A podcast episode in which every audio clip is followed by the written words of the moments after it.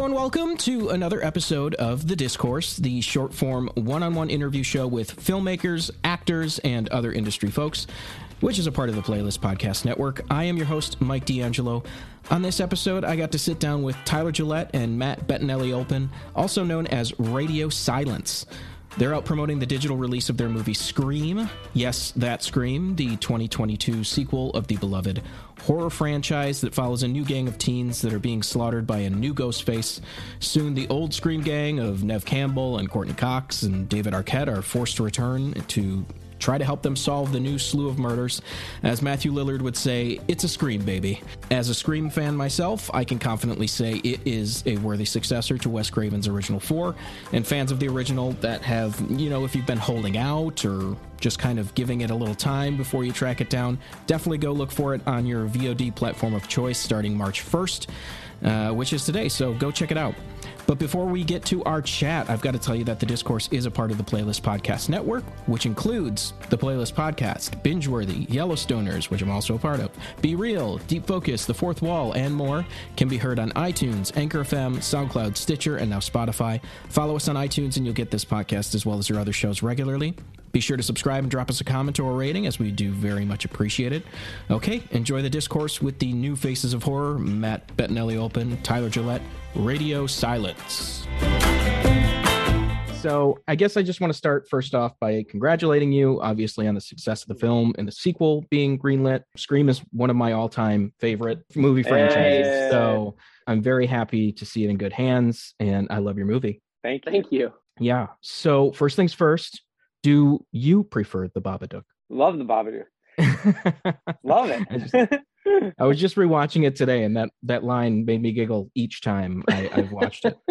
But in all seriousness, when it comes to like origins of the film and getting you know involved here, did you approach the studio with this one, uh, bringing back Scream, or did they come to you in a general kind of pitch thing? no, they, you know, it was Jamie Vanderbilt, who's one of the writers, him and his producing partners, uh, Paul and William over at Project X, they got the opportunity to, with Spyglass, produce the next Scream. And uh, from what we've been told is that as soon as that opportunity presented itself, Jamie basically raised his hand and said, I want to write it. I want these guys to direct it. I want my friend Guy, who wrote Ready or Not, our previous movie, I want him to write it with me and let's go. And that's Yeah. basically what happened. We actually had one meeting with the head of Spyglass that we found out later was an audition essentially for the role. but you know, we, we to us it was just a general, and we went in, we just kind of had a normal conversation. I'm so glad we didn't know that it was an audition. We Oh, would've- yeah, no, no, we would have it would've been awful. it would have been Yeah, it been so awful. bad. No, they People played that get perfectly by not telling us. Yeah, no. So we just had a good conversation, and then like a week or two later, got the call saying like, "Hey, so now we know now that you guys know that you know Guy and I are writing Scream, and we'd like you to direct it." And we, you know, our minds blew a little bit, and then we went over. That was like on a Friday. On Monday, we went to read the script, and we were supposed to start shooting, or not shooting, but start pre-production like three or four weeks after that. And Was then there COVID was hit. there a big change in the script over that time, or was it like you read it and you're like, I want to No. make this? No, Yeah. I don't script- think the we've script- ever read something that was like No. that fully formed. It was wild. Nice. everything that yeah everything that changed right Mhm. changed for production reasons it was like Yeah. well we can't do that for this reason let's just figure out a new version Sure.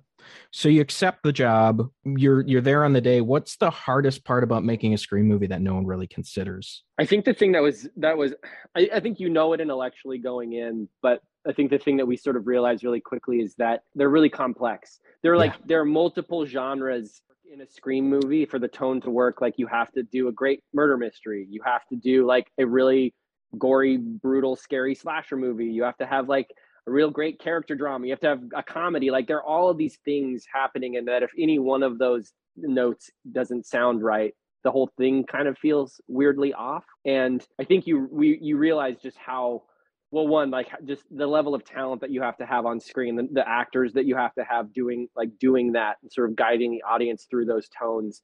They just have to be really amazing, and I think we got really lucky, uh, real, real fortunate. Obviously, the legacy cast that's just like in their blood. I think they know how to do that with their hands tied behind their backs, sometimes literally. Um, and, and they, it's just they're so natural. They're so natural with that. I mean, they they wrote the rule book right in so many ways on that. But to Mhm. have new people come in and understand that and and really know what that tone is and, and really nail it, that was a that was a big thing for us. That I think you know that it can, how many ways it can go wrong. I don't think you ever really tell you like you'll let yourself go down that rabbit hole too far because it's a really anxiety producing place. But once you see those pieces start to click together, it's really it, it, like just so gratifying to watch it all to watch it all work. Um, but then just like the blood work, all like the coverage, all the things you need to do to like that's just complicated filmmaking stuff that um, takes time. And I would argue you guys already had on Ready to, Ready or Not, so I, I think you guys were the, the right choice for that. And I know that you know you guys were giant fans of Wes, and yeah. it, I mean Scream came out when I was 11, so it was like the first horror movie that I saw that was kind of like my gateway to horror movies. So I have a lot of affection for it. I assume that you guys are, are very similar. Was there ever a point where you're like, I know it was a quick decision process, but where you where you were like, I don't know that we can touch this? Yeah, I think the well, it's weird. I think yes, we we have a real aversion to sequels, and we we make fun of them a lot. And there's like, oh, there they go. Even in like this everybody. movie. yeah, exactly. I mean, you know, and it's what it's what the thing. It's it's what was so fun about making this is it's like we're not outside of it telling people nah, on a soapbox. We're like we're in this conversation. We are a part of it as fans. And yeah, so when we found out about it, you know, I think like we know Jamie is a wonderful writer. We know Guy is a wonderful writer. So we had a lot of faith in it. I think we had nerves just in terms of do you want to step into this thing that's like almost a surefire underwhelming experience. You know like it's, it's yeah. like nine out of ten times it's going to be well the one that's not as good as the other ones. And you know and also you never want to be that outlier. No. no and because it's a, a, you know it's especially the original but the whole franchise it's just it's movies we love and we don't we also just don't want to like ruin that legacy. We don't want to you know it's it just matters too much but luckily guy and jamie are also mega fans so we knew that it was going to be treated with like love and respect. And then honestly as soon as we read the script it was those fears all went away and they, they shifted into oh now we're the ones who have to not mess up. Like they did their job yes. really really well. Yeah, yeah now yeah. it's on us. Yeah. And then you're in the process and you're you're doing all these like crazy kill scenes. I'm wondering are they extremely stressful to shoot or is it just like fun to, to shoot kill scenes with the exception of one in our movie it's mm. all fun it actually feels like you're making you're making a comedy we we sort of say that you know that it's working when there's that level of energy where when you call cut everyone kind of laughs you know that mm-hmm. there's there's a there's a feeling of building that you're building the tension right when even just in a take you feel that sense of things tightening around the characters and, and around the sort of idea of what the the scare or the kill is. And uh, there was I, I mean that there is so I, one of the fun things about these movies is that there are so many of those moments that you're never bored. I think you you show up and at least every other day you're stabbing somebody. You have some crazy blood gag. You're i mean it's it's just so wild. Like you, you you're in like some wild chase or action sequence. And i think for us we've been so spoiled in the genre you know I, getting to getting to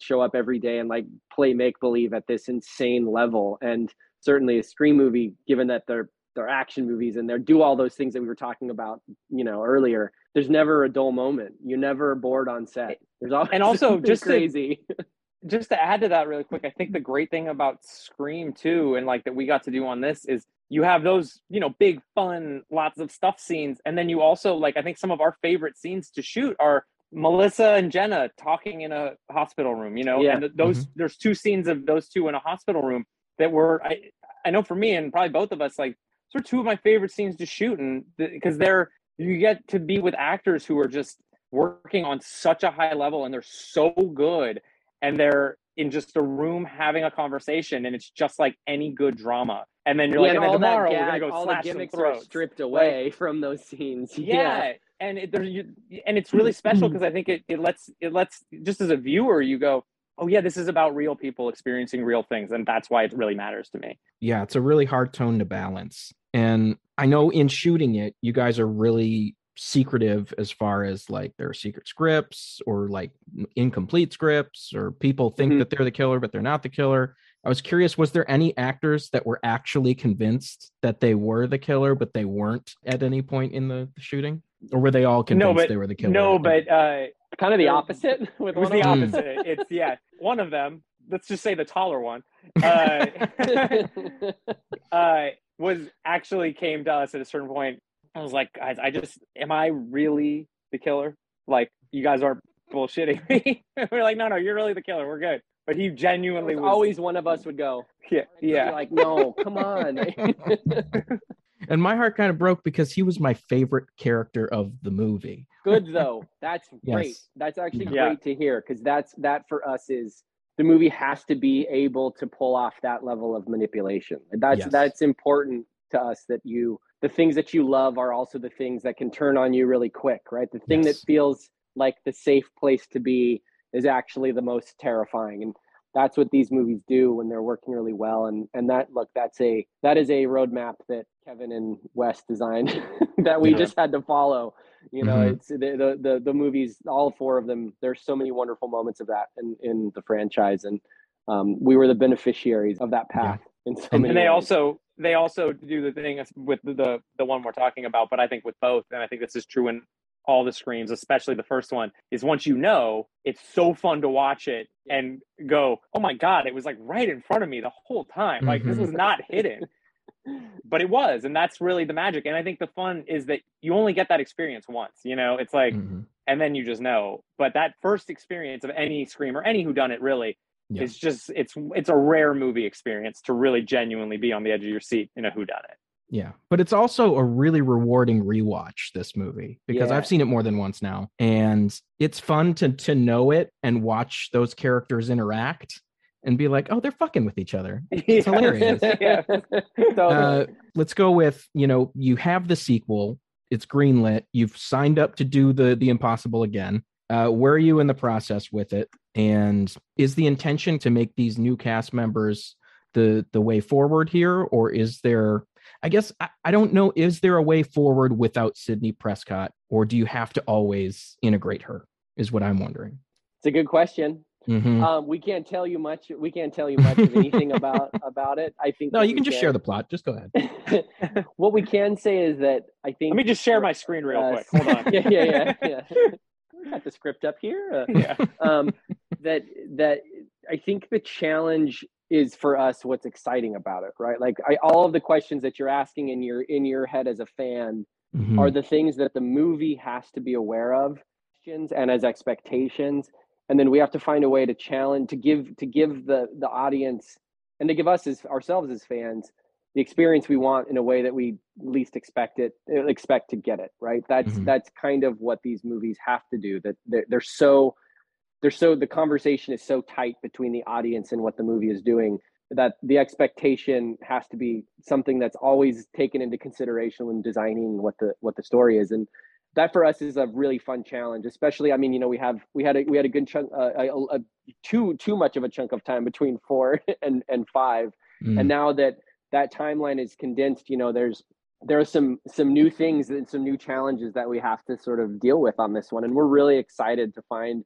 ways new ways of surprising people um I and jamie have a lot up their sleeves Yeah. we will just say that I also imagine you have a lot of people coming up to you and pitching you their version of of the next movie.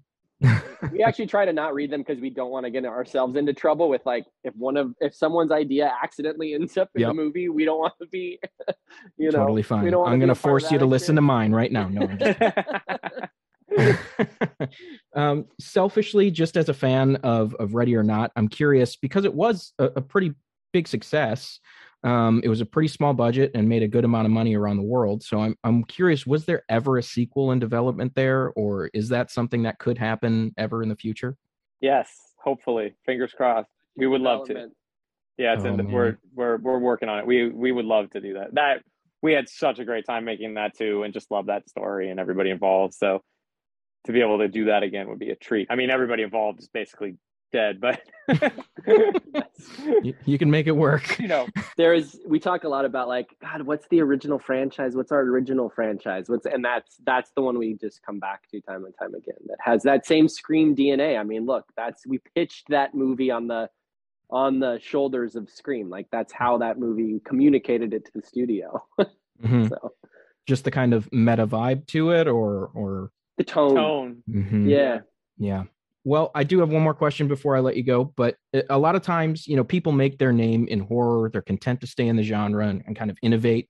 Um, I'm curious what your goals are beyond, you know, uh, the horror movies that you have. Do you keep tell? Do you want to keep telling genre stories, or do you have like a Transformers or a superhero blockbuster or an indie drama inside of you waiting to come out? I don't know. You know, it's funny. It's like we love horror, and it's just it's fun, and it's because you can do in horror, you can do an indie drama. You can. Mhm. I don't know if you can do Transformers, but you can do. You know, you can Absolutely. do. we'll figure that part out. Is Terminator But- kind of a Transformer? There you go. I mean, yeah, Terminator is basically Transformer slasher, right? It's like, but you you know, I think horror is such a special genre, just in that you can have, it's it's so wide of what you can do with it, but it always has that thrill and it always has that like fun and that that like, there's just something about it that's so great. And I think you know, at the end of the day, for us, it's like we want to go make things that are fun to make, they're fun to work on, they're fun to share with an audience and you know horror does that great i mean yeah I don't think that'll ever That's- leave us, and I think you i don't think so other, either Like, like filmmakers who got their start in horror, like like a like James Cameron, for instance. There are always sequences in his movies, regardless of the scale, that are straight up horror movie sequences, and that's a tool that, regardless of the genre you're working in, that's a thing that will always be. Well, we will always have some version of that, some flavor of that in everything that we do. Awesome. Not to Well- compare ourselves to James Cameron. But no, no, if, you, you, if said he it. needs That's what someone they to said. make an Avatar movie, we are technically available. Awesome. Well, I can't wait to see what you do with the Scream franchise and another Ready or Not. Um, I will just say, for my pitch, I don't believe Stu's dead. I'm just saying, I don't. I Believe it. He's gonna love you for that. yeah let's just say loves guy yeah that. guy is All a real Stu defender All right, good, good. Well, I, I want to thank you guys, uh, Tyler, Matt, Radio Silence, uh, for joining me to discuss the movie Scream, which hits VOD on March 1st. Thank you so much, guys. Big fan. Thank you, Mike. you mike